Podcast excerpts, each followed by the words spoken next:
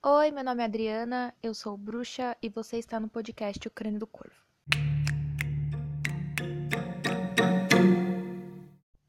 Olá, pessoas, sejam muito bem-vindos ao podcast do Crânio do Corvo.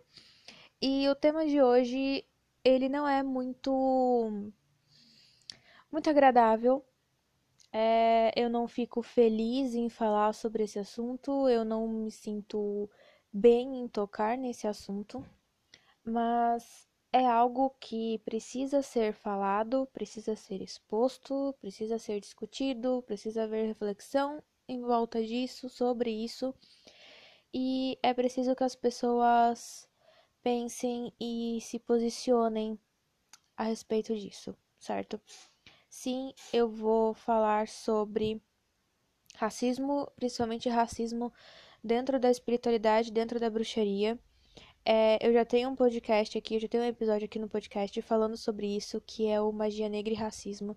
Se você ainda não ouviu esse episódio, por favor, ouça, porque eu aponto questões racistas dentro da dita magia negra que as pessoas gostam de falar por aí que é uma magia maléfica e etc. É, eu aponto algumas, que, algumas questões, algumas reflexões baseadas em coisas que eu li sobre pessoas que estudam sobre isso.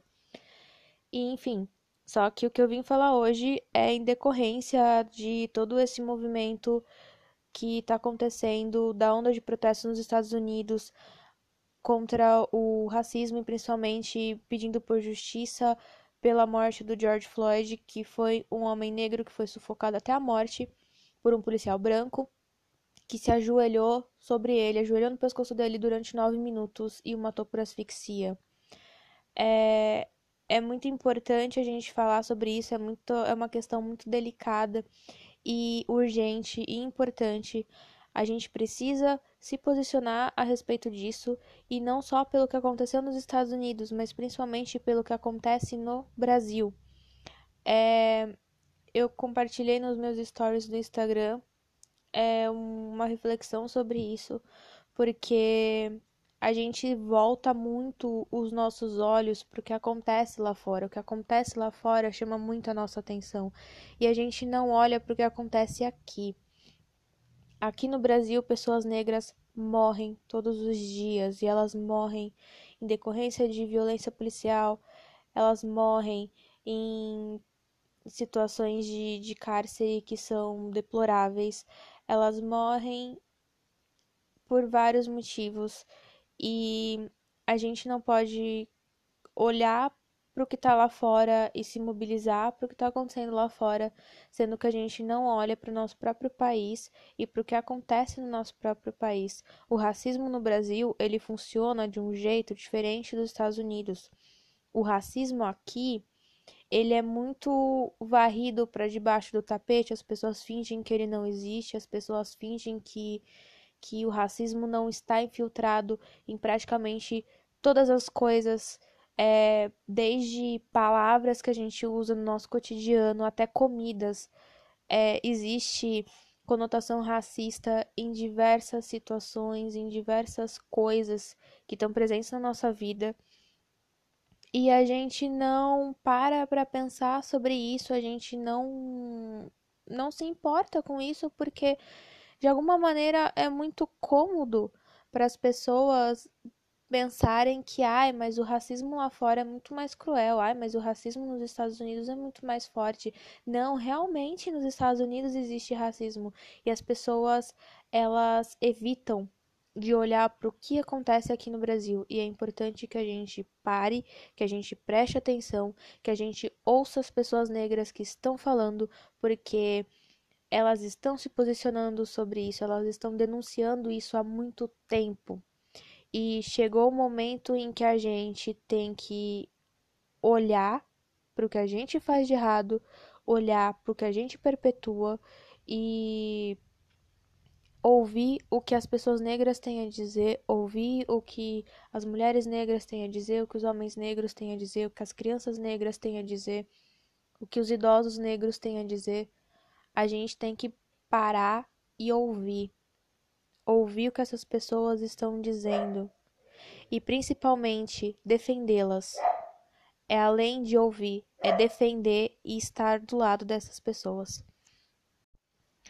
Bom, a minha cachorra não deixou eu terminar de falar, mas eu queria deixar bem claro, assim como eu falei no, no podcast sobre magia negra e racismo, que eu estou aqui como uma pessoa branca falando sobre racismo, mas em nenhum momento eu estou aqui para tirar o lugar de fala de uma pessoa negra. Eu não estou aqui para falar numa posição como se eu sofresse ou vivenciasse racismo, porque racismo reverso não existe, racismo com pessoas brancas não existe.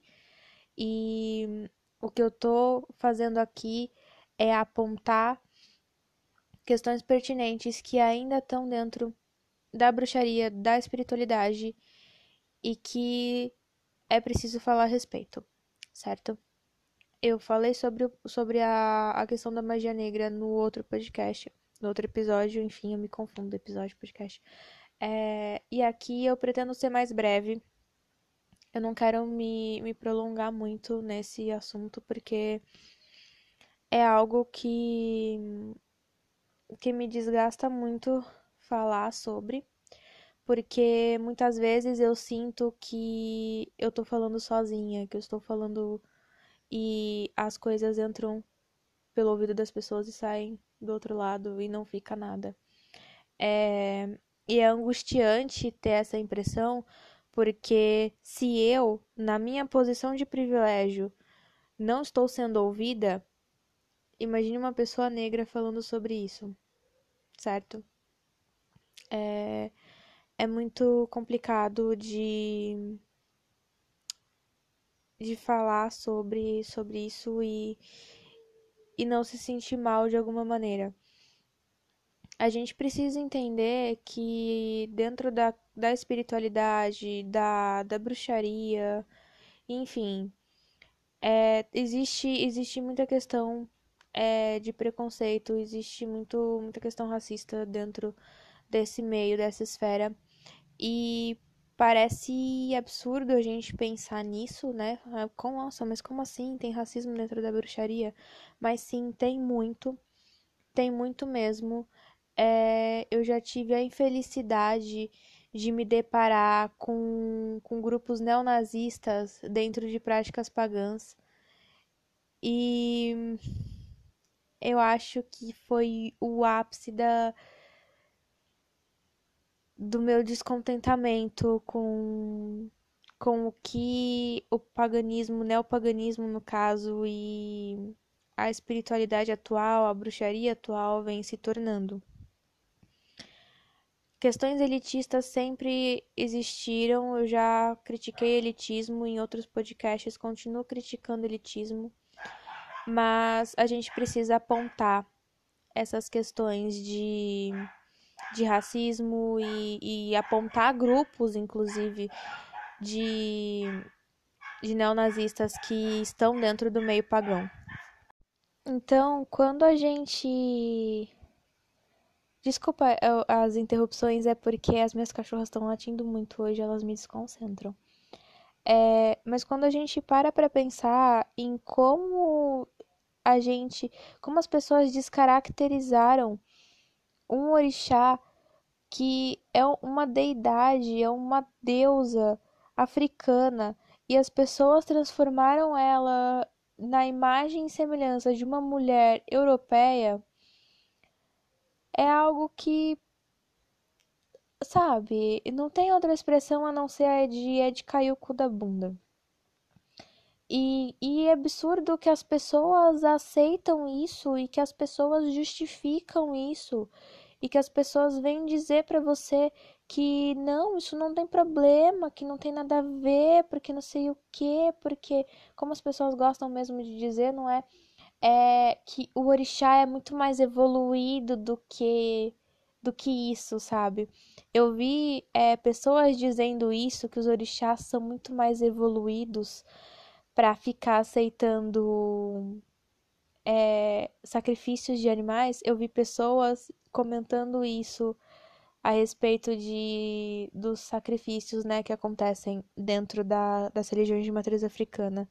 E pessoas de fora, pessoas que não pertencem à religião, pessoas brancas, pessoas racistas que desconhecem as práticas, que desconhecem a religião e que vêm justificar racismo com seu amor pelos animais, seu suposto amor pelos animais, de que a, as deidades são muito mais evoluídas do que as pessoas pensam para ficar aceitando sacrifícios de, de animais. É, é nesse nível que, que o racismo se, de, se tipo, ele se mostra em questões relacionadas à espiritualidade, à religião e à bruxaria, enfim, ao paganismo, neopaganismo. Nesses, é nessas frases, é nessas coisas que o racismo ele se mostra aqui no Brasil. Quando a gente vê uma Iemanjá que parece uma Barbie, e a gente não acha problemático que a Iemanjá pareça uma Barbie, a gente percebe o, o quanto a gente tá imerso nisso, tá. tá. sabe? Afundado nisso. E, e, e sim, e continua se fazendo de cego, sabe? Bom, eu peço perdão pelos latidos. Eu tenho três cachorras e elas valem por dez. E é bem complicado. Mas a gente precisa parar para pensar em como a gente não enxerga questões racistas dentro da, da bruxaria e da espiritualidade. Em como a gente consegue se fazer de cego, fazer vista grossa, fingir que, ai, mas não é assim. E como que a gente acaba permitindo que esse tipo de coisa aconteça quando a gente simplesmente prefere fingir demência e fingir que não viu.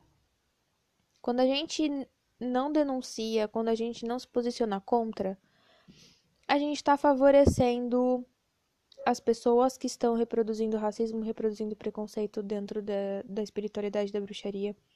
Se a gente não se coloca contra isso, a gente tá dando espaço para que essas pessoas continuem fazendo isso. Se a gente faz vista grossa, se a gente fica com essa neutralidade e querendo não misturar as coisas, como eu, eu vi muita gente comentando no, no Instagram recentemente, é, a gente acaba dando espaço, dando permissão para que essas pessoas continuem agindo dessa maneira, quando na verdade elas deviam ser combatidas. E eu me lembro muito bem de um exemplo muito claro, um exemplo assim que eu acho que para mim é o exemplo mais claro de como o racismo se infiltrou dentro da espiritualidade e principalmente de religiões que não são cristãs. E sim, eu tô falando da Umbanda. Eu tô falando da Umbanda aqui porque a Umbanda a gente tem um exemplo muito claro de como o racismo chegou numa religião afro-brasileira numa religião que ela tem raízes africanas, ela vem de matrizes africanas, e ainda assim acontecem coisas que a gente finge que não é um problema. Eu tudo bem, algumas pessoas ou várias pessoas podem dizer que eu não tenho propriedade para dizer o que eu estou dizendo, mas ainda assim eu vou falar sobre isso, que é um, um exemplo que para mim é a coisa mais clara possível de como o racismo chegou até, até essa religião, que é a imagem de Emanjá branca. Se vocês forem parar para pensar, se você for parar para pensar que Iemanjá é um orixá que ela chama atenção principalmente por conta das oferendas, do, do que é feito na praia em homenagem a ela, chama bastante atenção, principalmente de turistas, enfim. É, a gente vê pessoas que são racistas todos os dias do ano, mas elas vão lá deixar oferenda para Iemanjá na praia porque é muito bonito fazer isso. Né? A gente tem esse exemplo. E quando a gente pensa em Iemanjá e a gente pensa num orixá, num orixá branca de longos cabelos negros e lisos, é estranho, não é? Eu não sei se você já parou para pensar em como isso é estranho, mas isso é estranho. E eu me lembro muito bem de uma imagem que eu compartilhei no Facebook trocentos anos atrás, mentira, não faz trocentos anos. Foi em 2018, eu acho. Acredito 2018 ou 2019 por aí. É, eu, eu excluí meu Facebook, então não tem como eu tentar divulgar isso de alguma maneira. Mas era uma imagem de Iemanjá loira. Era uma, uma Iemanjá loira, branca, de olhos claros e loira.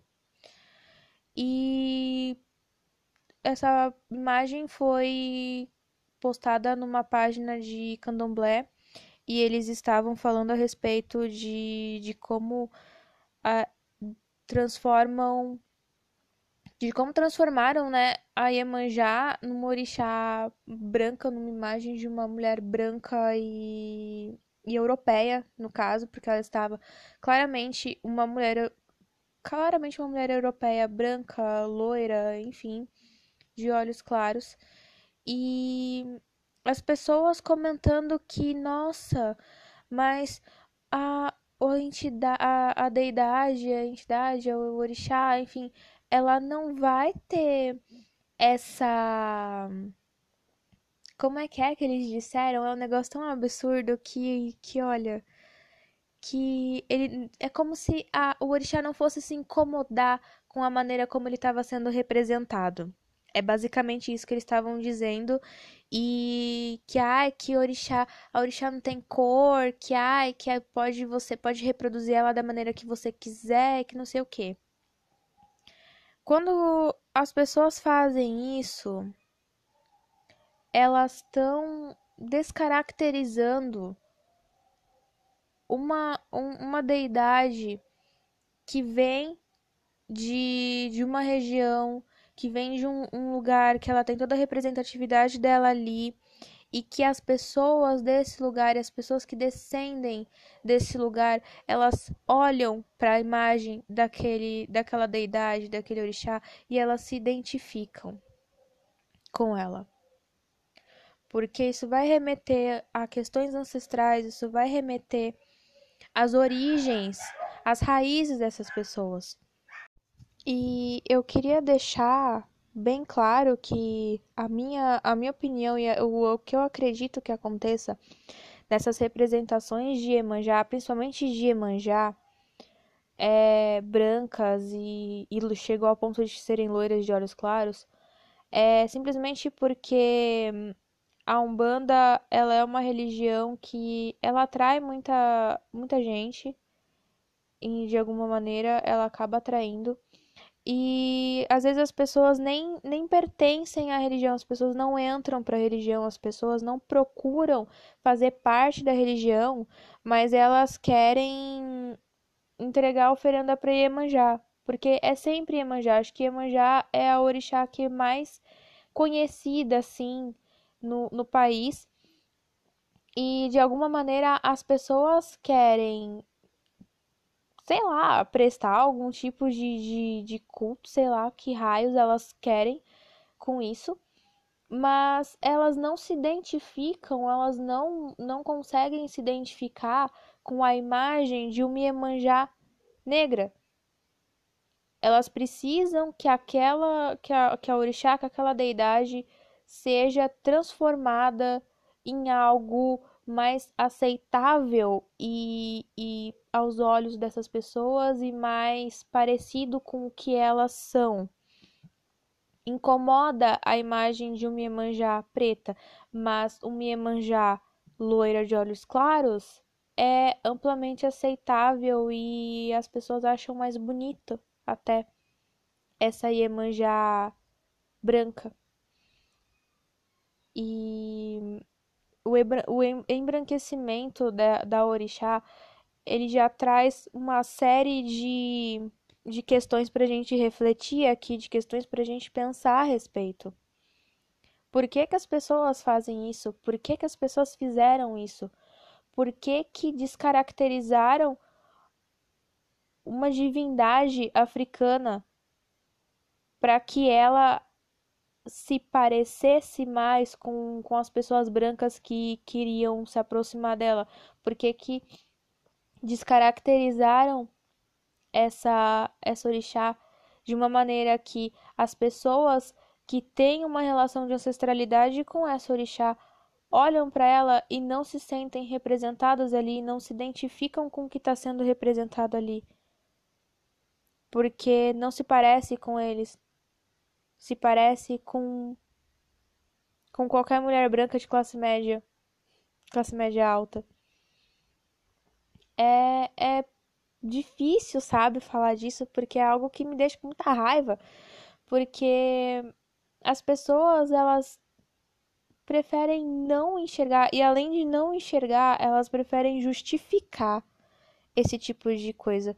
Elas preferem racionalizar e justificar o que é injustificável.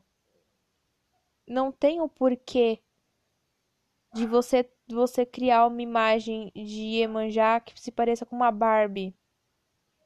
Não tem por que fazer isso? O único motivo pelo qual as pessoas fazem isso é que elas não conseguem aceitar que aquela aquela divindade não se parece com o que elas querem que se pareça, certo? Eu vi uma questão muito parecida com isso sendo apontada por uma bruxa que eu sigo no Instagram sobre as divindades, as deusas, os deuses não se parecerem com o que a gente espera que eles pareçam. Eu, eu, se eu tô me lembrando bem, eu acho que foi a, a Rosia, a Rosia Bellator do Oficina das Bruxas, que trouxe esse questionamento das divindades não se parecerem com o que a gente espera que elas se pareçam. E é interessante a gente pensar nisso porque a gente normalmente vê que as pessoas elas buscam muito é, os panteões celtas, panteão celta ou nórdico. Enfim, as pessoas elas buscam contato com, com divindades europeias ou gregas. As gregas porque a mitologia grega ela é muito difundida aqui pra gente. Mas as pessoas elas imaginam e quando elas imaginam a como essas deidades são, é sempre com traços, com traços europeus.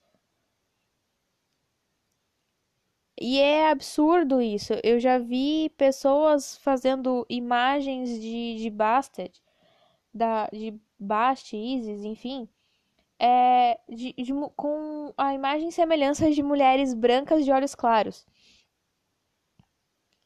E, poxa vida. Poxa vida, de verdade mesmo. Qual que é a dificuldade de aceitar que, que aquilo não, não é característico daquelas deidades, daquelas divindades? Qual que é o problema das pessoas em, em só conseguir aceitar ou imaginar um, uma representação humana bonita e agradável quando essa representação humana tem traços europeus. É outra questão para vocês pensarem também. Por que que, que a gente imagina as coisas assim? Por que, que a gente sempre vai imaginar, ah, imagina uma pessoa e você imagina uma pessoa branca? Sabe? é nisso que, que a gente precisa se atentar. Porque o, o racismo ele se escancara nessas coisas, nessas coisas que pra gente parece tão pequena, parece tão banal, é ali que ele tá escancarado. E a gente finge que não tá vendo. Isso eu tô falando aqui, dentro de, de da bruxaria, dentro da espiritualidade. Porque nas ruas as pessoas negras estão morrendo. Nas favelas as pessoas negras estão morrendo. As pessoas estão, elas têm menos oportunidades de emprego. Elas passam por muito mais dificuldade do que uma pessoa branca periférica. E, e eu falo isso como uma pessoa branca periférica. Porque eu nasci em periferia, eu vivo em periferia até hoje. Mas eu ter nascido branca me deu muito mais privilégios e vantagens do que as pessoas negras que nasceram e viveram nos mesmos lugares que eu. E eu reconheço isso. Então, a, a gente precisa parar e, e se atentar. Porque aqui no Brasil o racismo ele tá em todo lugar. Como eu disse, ele tá até na nossa, na, nas, nas questões de culinária. Até nas nossas práticas culinárias existe racismo. E a gente tem que parar para analisar e principalmente se colocar contra isso. Se colocar contra, se, se posicionar contra para que isso não continue acontecendo. Toda vez que a gente finge que não vê, que a gente faz vista grossa, que a gente, ai, mas, ai, mas não tem que misturar as coisas. A gente dá passagem, a gente dá permissão para que essas coisas aconteçam. E a gente já devia ter freado esse tipo de coisa, ter acabado com esse tipo de coisa há muitos anos atrás, muitos anos atrás. Só que a gente está em 2020 e isso continua acontecendo. E já passou da hora disso parar de acontecer.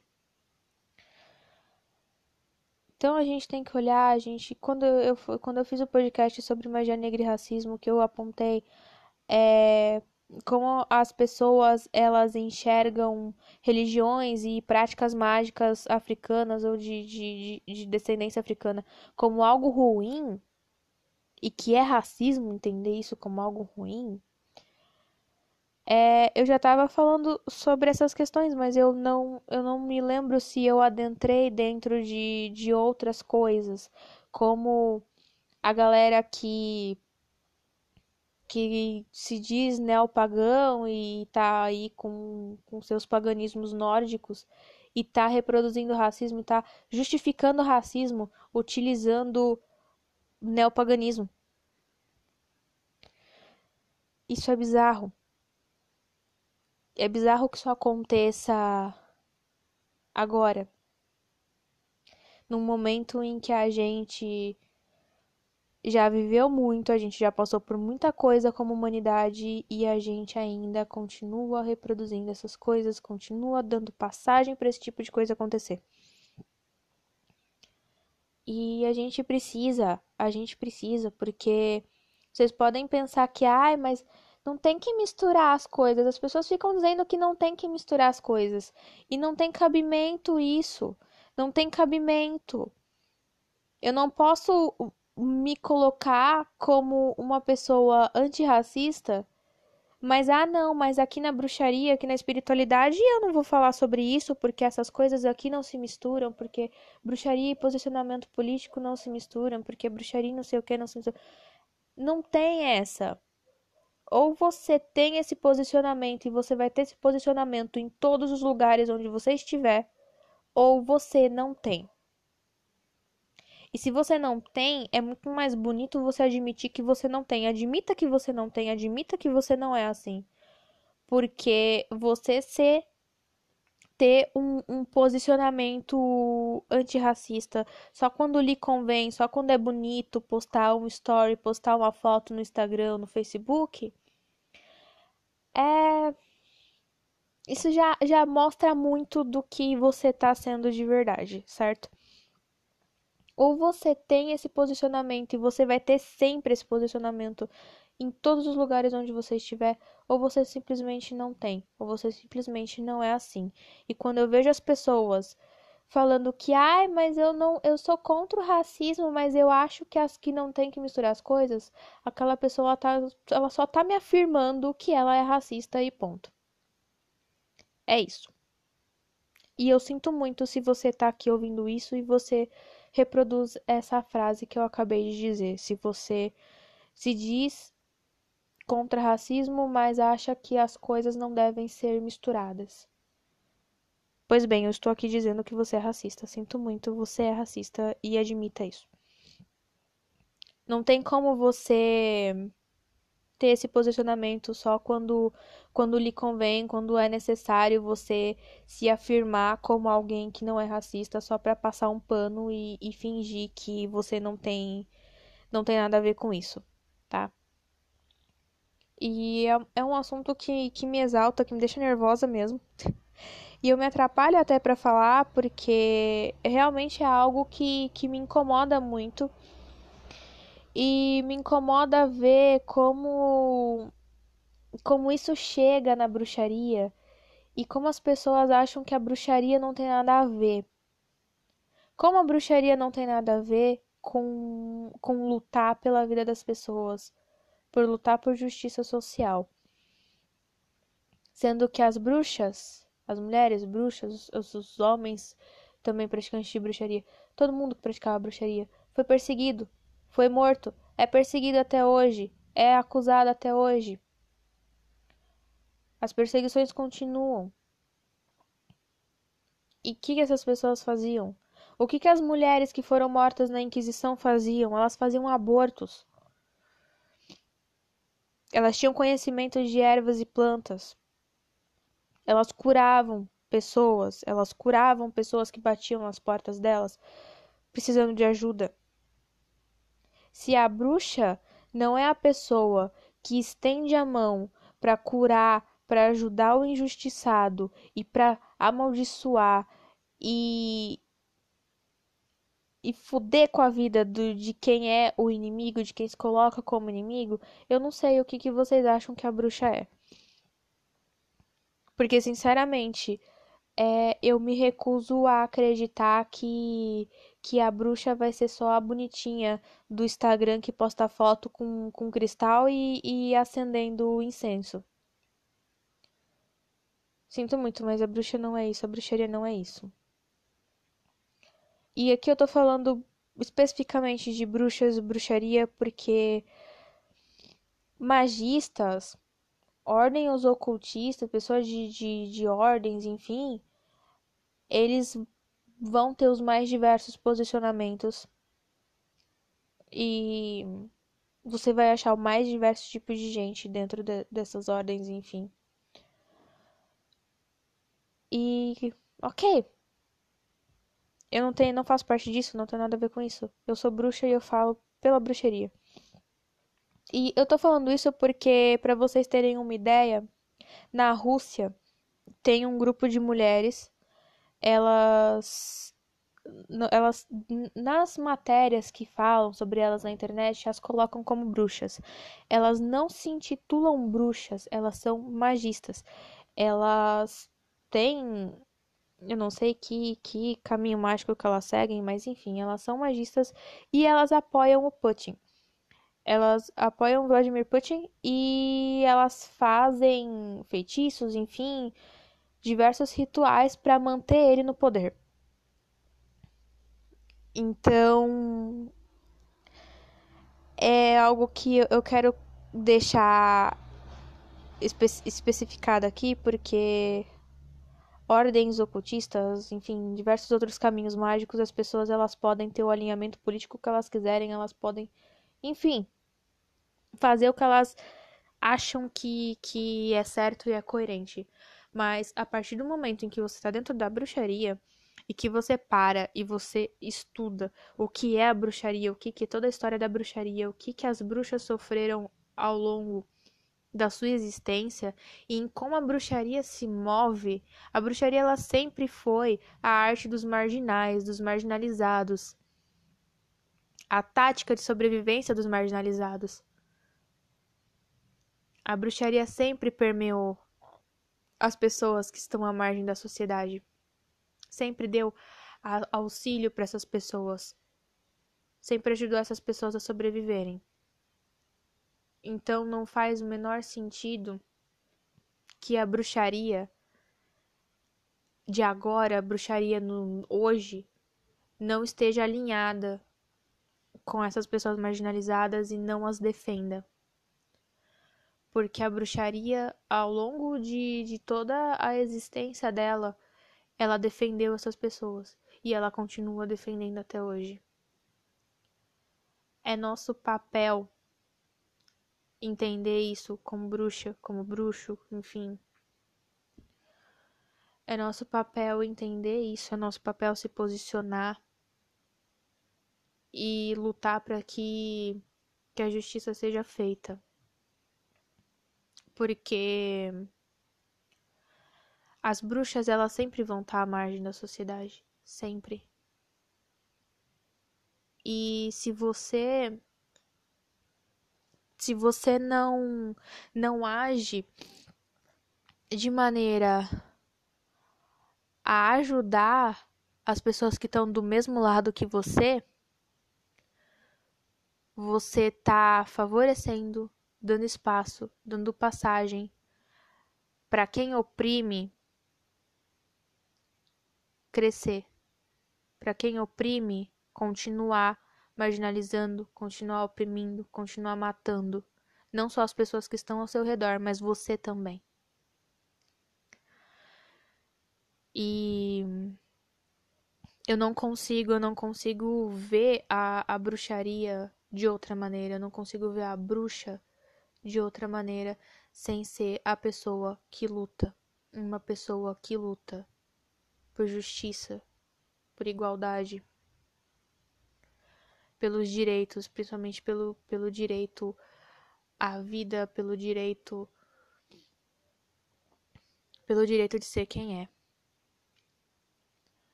E eu não consigo desvincular a bruxaria disso. Eu sinto muito. Se você consegue fazer isso, ótimo, bom para você, mas eu não consigo, eu não consigo aceitar que as pessoas digam que bruxaria não se mistura com política, que bruxaria não se mistura com justiça social, que bruxaria não se mistura com lutas por direito, por igualdade, por liberdade. É, a gente precisa entender que entender que, que a, a bruxaria ela sempre lutou por isso e ela sempre vai continuar lutando por isso da maneira dela. Cada bruxa vai ter sua maneira de lutar, mas ainda assim vai lutar. Porque a gente sabe, a gente sabe, a gente sente que a gente tem que fazer o que é certo e que a gente tem que se opor a quem oprime, quem segrega, quem marginaliza e quem mata. E quando a gente não faz nada e quando a gente acha que a gente não tem que se misturar, que não tem que, que misturar essas coisas, a gente só tá dando abertura, dando passagem para para que pisem na gente, para que matem a gente, para que matem outras pessoas também. Enfim, eu acho que era essa mensagem que eu tinha para passar e eu espero que quem ouvir tire um tempo para refletir e pensar sobre isso. Pensar sobre como sobre como a gente tem que se posicionar e lutar e sobre como o racismo está presente em tudo na nossa vida. E que a gente tem que perceber aonde ele está presente e se assegurar de que a gente vai se opor contra isso, que a gente vai se educar para lutar contra isso e erradicar isso. Enfim, era isso que eu tinha para dizer. Eu espero poder gravar outros podcasts em breve, mas atualmente é isso que eu tenho para dizer e é isso. Um beijo e até.